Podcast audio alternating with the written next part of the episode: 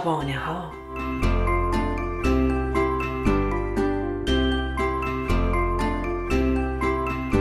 داستان امشب ما جوجه تیغی فداکار نوشته فرزانه شیشه چیه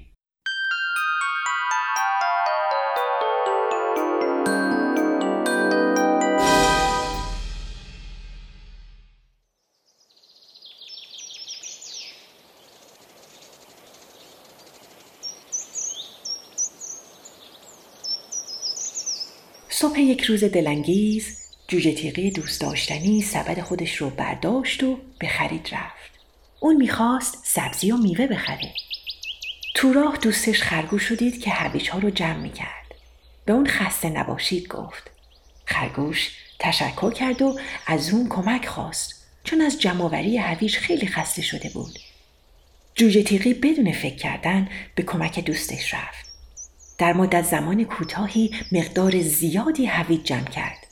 به خاطر همین خرگوش از اون تشکر و قدردانی کرد. جوجه تیغی برای رفتن به بازار به راه خودش ادامه داد.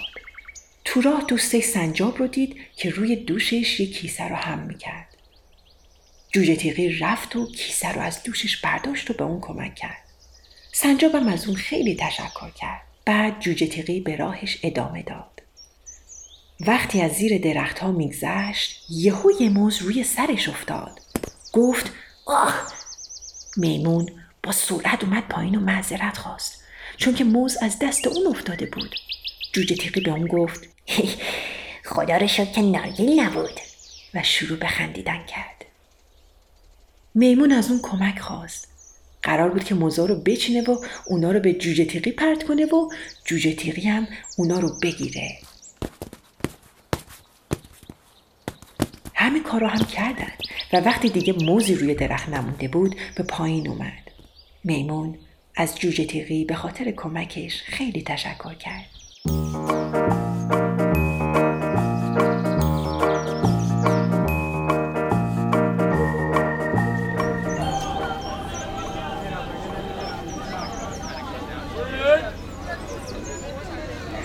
جوجه تیغی به بازار رسیده بود.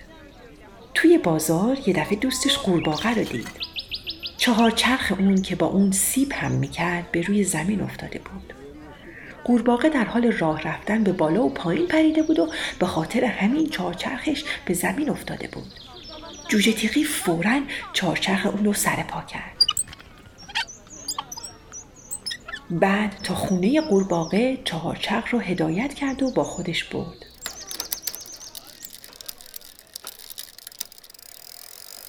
وقتی به دم خونه اون رسید به دوستش گفت اگه به جای چارچخ از کیسه استفاده کنی کارت خیلی راحت تر میشه. گورباغه حرف اونو تایید کرد و به خاطر کمکهاش از اون تشکر کرد.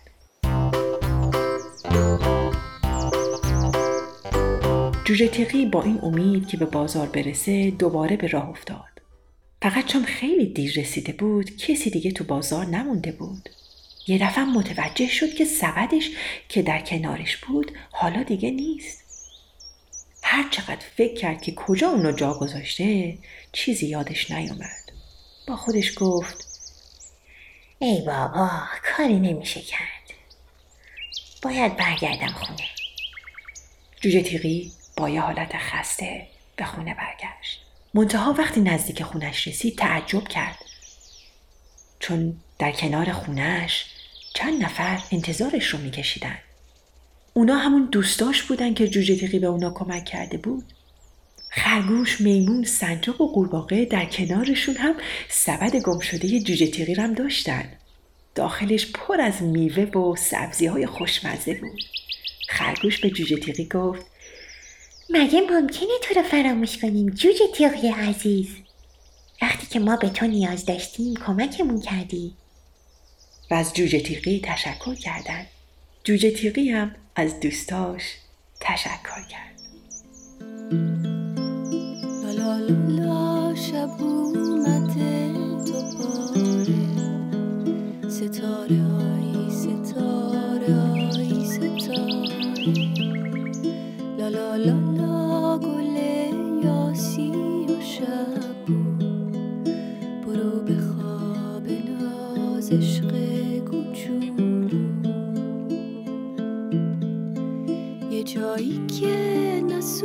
تازه و نه سرماست.